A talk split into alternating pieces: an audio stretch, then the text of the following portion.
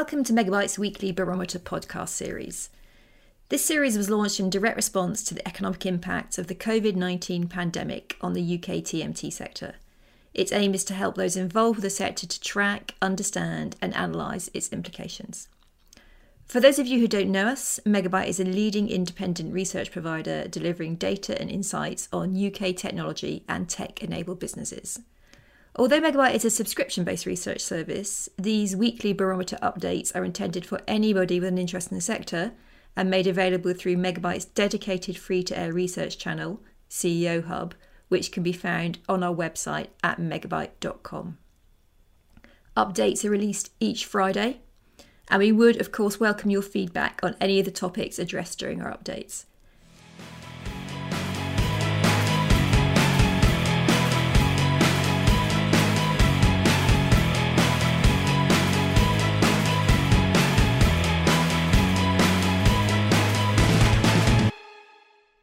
Megabuyte Barometer COVID 19 Week 10 update. It's been another busy week for trading news, but as expected, corporate activity has slowed to a trickle. This week, we focus on a few key results, including Microsoft's Q3s, talk about the valuation outlook, and can consider our ongoing theme of resilience. And my thought for this week is Are you running your business better because of COVID 19? In recognition that things have settled somewhat, we are moving the barometer to a monthly podcast broadcast on the first Friday of every month. The Megabuyte research team has been very busy this week with CXO conversations, and I've had 20 such uh, conversations this week, taking the total to nearly 170 since the middle of March. And if I had to pick out one theme from those conversations this week, it would be that people have really started to think about how they come back from lockdown. And frankly, have realised that it's going to take a lot longer than they thought. In the software sector, we've had public company updates from Pebble Beach, Proactis, Mirada, Universe, Carrero, Cortex, and TrackMate, and we've published private company coverage on Phonics. In the ICT services and digital services sector, we've had results and updates from the Panoply, FDM, Telecom Plus, Impellam, SimplyBiz, and CentralNic, and actually produced a, a wide range of private company analysis this week on Keytree, Jola, Luminet, Absorb, and DMW. In the media and information services sector, uh, updates this week from the majors WPP, Ascential, and Euromoney, and also updates on trading from On the Market, NAHL, and 7 Digital. In addition to our company coverage this week, the research team at Megabuyte has also been producing a number of uh, thematic pieces. In particular, I'd highlight um, work from our head of research, Lee Prout, on valuations, and I'll talk about that uh, a bit later on. But we've also produced research this week on retail software, the enterprise software services channel in the UK, consumer VPNs, and managed print. As I mentioned earlier, corporate activity really has slowed this week as deals that were in late stage at the uh, as we went into this crisis, I guess have either now been announced or uh, or have been put on hold. And there was just a trickle this week, really. One private company fundraise uh, in the talent uh, management, talent mobility platform Topia, 15 million fundraise. Uh, in the capital markets, we didn't talk about any fundraisings this week. There weren't any of note, uh, and that's particularly interesting given that last week there were quite a few, in particular from Blue Prism and Just Eat, quite big fundraisings. Um, also, we only recorded a couple of very small M&A deals and one very small private equity deal with Microtest. So really, a very, very, uh, very marked reduction in, in corporate activity this week, and I think realistically that's going to be the theme for the next few weeks. Uh, yeah, you know, as I mentioned a minute ago, deals that were in late stage have largely been announced now, and uh, and very few new deals really seem to be kicking off. So I think it's going to be a very quiet period for announced M and A uh, M and A deals. On the markets, the FTSE 100 was up 1% in the last five trading days, the FTSE 250 was up 4%, and the Nasdaq was also up 4%. Against this, the uh, UK universe of tech stocks that we track uh, at Megabuyte was up 6% on the week, so outperforming, and uh, th- that enabled the average valuation to tip over the 12 times current year EV EBITDA multiple. Although, as ever, I have to get a, put a health warning on that multiple for the time being, as broker forecasts are really in a bit of a state of flux at the moment. So, what were the key themes this week? Uh, those of you who listen regularly to this podcast and read our search will read our research will know that uh, a key theme we've talked about a lot is the resilience of the tech sector in the early stages stages of this crisis. And there was further evidence of that this week in, in, in large numbers, actually, uh, across all the, uh, the whole size range of companies we track, from the large US tech majors through to the smallest UK companies we track. In particular, the one that really stood out for me was Microsoft. And we really got confirmation uh, this week that Microsoft is going to be one of the major beneficiaries of the shift to home working and related internet usage. The company produced a very strong set of Q3 results with revenue and profit up 15 and 25% respectively, with 25% growth in Office 365, which includes Teams, and a mighty 59% growth in Azure, uh, uh, Microsoft Azure revenues.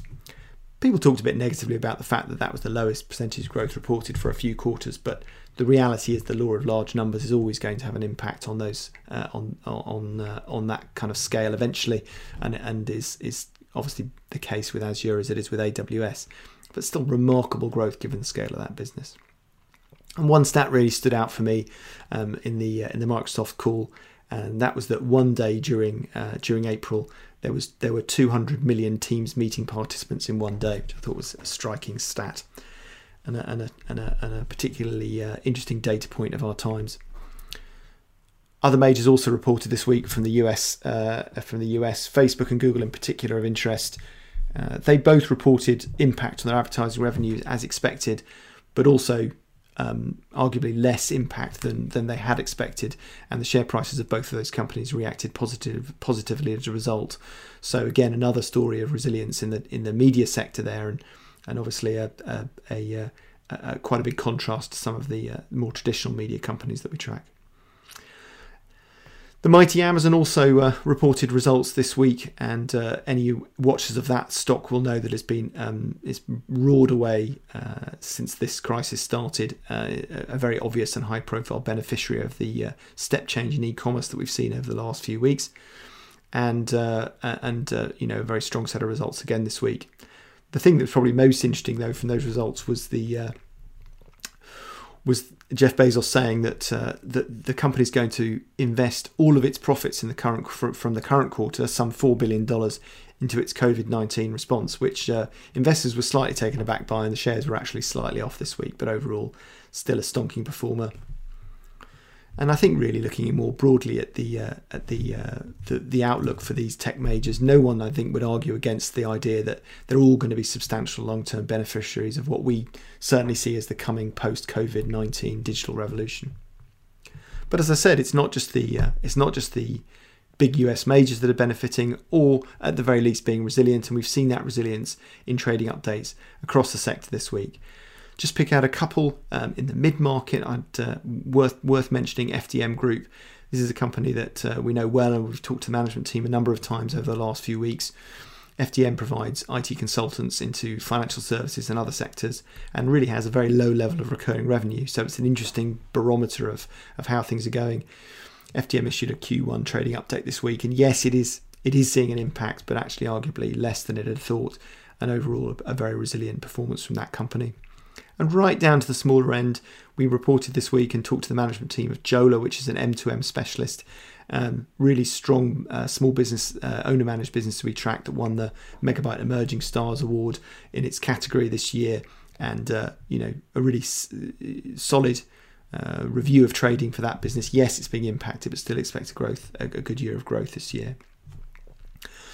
But of course, the resilience theme does have its limits, and um, I, I, touched earlier on on media and how that has clearly been a, or large parts of it have been impacted by the uh, the COVID nineteen uh, pandemic, and and and it's although the software sector broadly has been quite resilient, there are clearly exceptions, and, and one of those exceptions reported them up to the market this week being Accesso. Accesso provides software to uh, theme parks and other attractions and it also provides its software largely on a transaction revenue basis. So when there are no people attending uh, theme parks and, and, attractions of their customers, then they're not getting a lot of revenue. And indeed, uh, Accesso reported this week a 75, a broadly 75% decline in its uh, in its revenues uh, since the uh, start of the crisis, and bluntly is running out of cash as well. Companies saying that it's got enough cash to see it through the summer, and uh, will be okay as long as things return to normal fairly quickly well, going back to my earlier comment in the podcast about um, our view that uh, and, and, our companies that we talk to view that it's going to take quite a long time to come back from this. That might be uh, slightly rose tinted glasses from Accesso, so we wish them luck over the next few months. Interestingly, the shares, Accesso shares, are up 20% this week, and the company uh, equity is valued at 60 million. Slightly odd, perhaps, but then presumably, and I think most likely, the market is expecting a P2P offer to come for that uh, for that business at some point. Also, as I mentioned in the media sector, uh, further evidence this week things are very tricky in parts of that most of that market, to be honest. Uh, Euromoney talked about a 25 million pound hit to their gross profit expectations as a result of cancelled events, and interestingly, has uh, announced that it's retaining its asset management business. Uh, this is an information subscription information business that is uh, sticky and profitable, and is just what clearly what Euromoney needs at the moment. There's also um, updates from Ascential and WPP, which talked about more cost cutting measures and further impacts from COVID 19. So, turning to one of the broader themes that we talked about this week uh, uh, valuations. And uh, my colleague Lee Prout this week argued that uh, there are three key reasons why valuations will not fall as low as they did in 08 09 in the technology sector. First of those is the view of, a, of an improvement, an underlying improvement in business models over the last 10 years within the sector, in particular in the software sector, where the advent of software as a service has uh, meant that um, software companies are now largely on a, on a recurring revenue model and, and weren't so in 08 09. So, an underlying improvement in the earnings quality of the sector will insulate uh, valuations to some degree, we argue.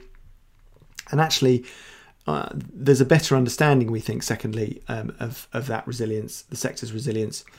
And, um, you know, when we look at how people react to a, to a downturn and, and, and a shock like this, they tend to look at the previous shock as the, uh, as the reference point for, uh, for how things will happen this time.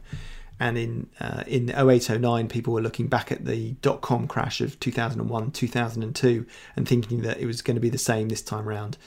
Uh, that's this time around as in 0809 and clearly it wasn't and, and the, you know, the, the, sector performed very well actually in terms of trading in 0809 10 and I think people in this downturn will look at the performance last time and realise that the sector is resilient and as I said a minute ago is more resilient arguably than it was 10 years ago. Thirdly, there is the proverbial wall of private equity money and investor money generally, both in terms of private equity and capital markets.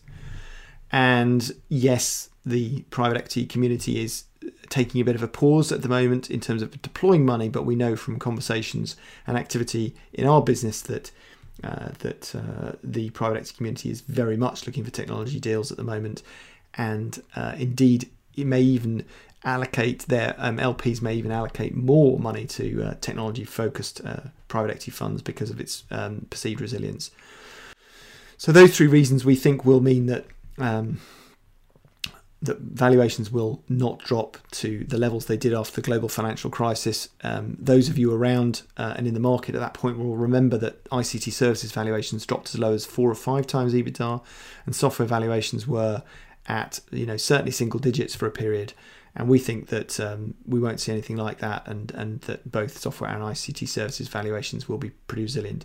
Trickier in the media sector to know quite that how how that will uh, turn out, given the um, given what's happening in that sector and, and much greater impact from COVID 19. So that remains to be seen. But in core tech, uh, we think a solid outlook for valuations. One slight unknown is where debt multiples will end up. And um, they dropped as low. Well, there was no debt available for a period, obviously, after the global financial crisis.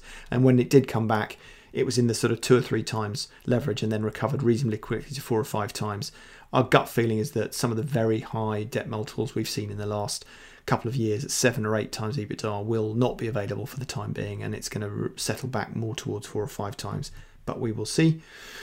And perhaps just one thought to leave you with on valuations is that um, you know, longer term, we think this this uh, one of the the big valuation themes of the next decade is going to be a bifurcation in valuations between the digital haves and the digital have-nots, and that is partly technology and non-technology businesses where we think technologies, the technology sector will continue to command a premium for all the reasons I've just outlined.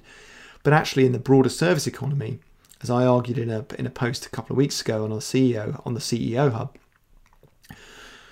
the uh, those service economy businesses that invest in technology and become genuinely tech-enabled businesses uh, will see not only their competitive position improve, but also their valuation dislocate from those businesses that remain more analog And I think that's, as I say, going to be one of the big themes that we see in the uh, in the next decade. So, finally, my thought for the week: um, Has COVID nineteen been good for your business in some ways? Has it made you think more about how you run your business? Have you been more innovative than you have been for some time? I think that's that's the case for our business, if I'm really honest. We've engineered our product pretty fundamentally. This podcast is one element of that, but there have, there have been many other ways in which we've tried to remove things that were not adding value or not adding enough value as we saw it, and we've um, and we've added in new things that we hope and believe are adding greater value, and and we think that the the our product will be fundamentally better as a result. And I think that's going to be the case with a lot of the companies we track in the sector. You hear CEOs use the expression a lot at the moment. I've done things in the last few weeks that I should have probably done a long time ago, and I think that's that's a that's a feature that we're going to see more and more of. That's not to say it's been easy. It certainly hasn't. Forcing you to think about your business in ways that you haven't done before is is taxing, time consuming, lots of long days, lots of sleepless nights, and the team has worked incredibly hard. But now, a couple of months into all of this, I really, really, really feel convinced that we will come out the other side running more efficiently with a better product and happier customers. And I'm hopeful and I believe that that will be the case for many of the companies that we track.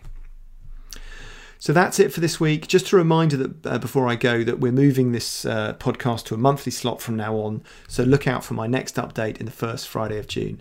But for now, keep well and stay safe.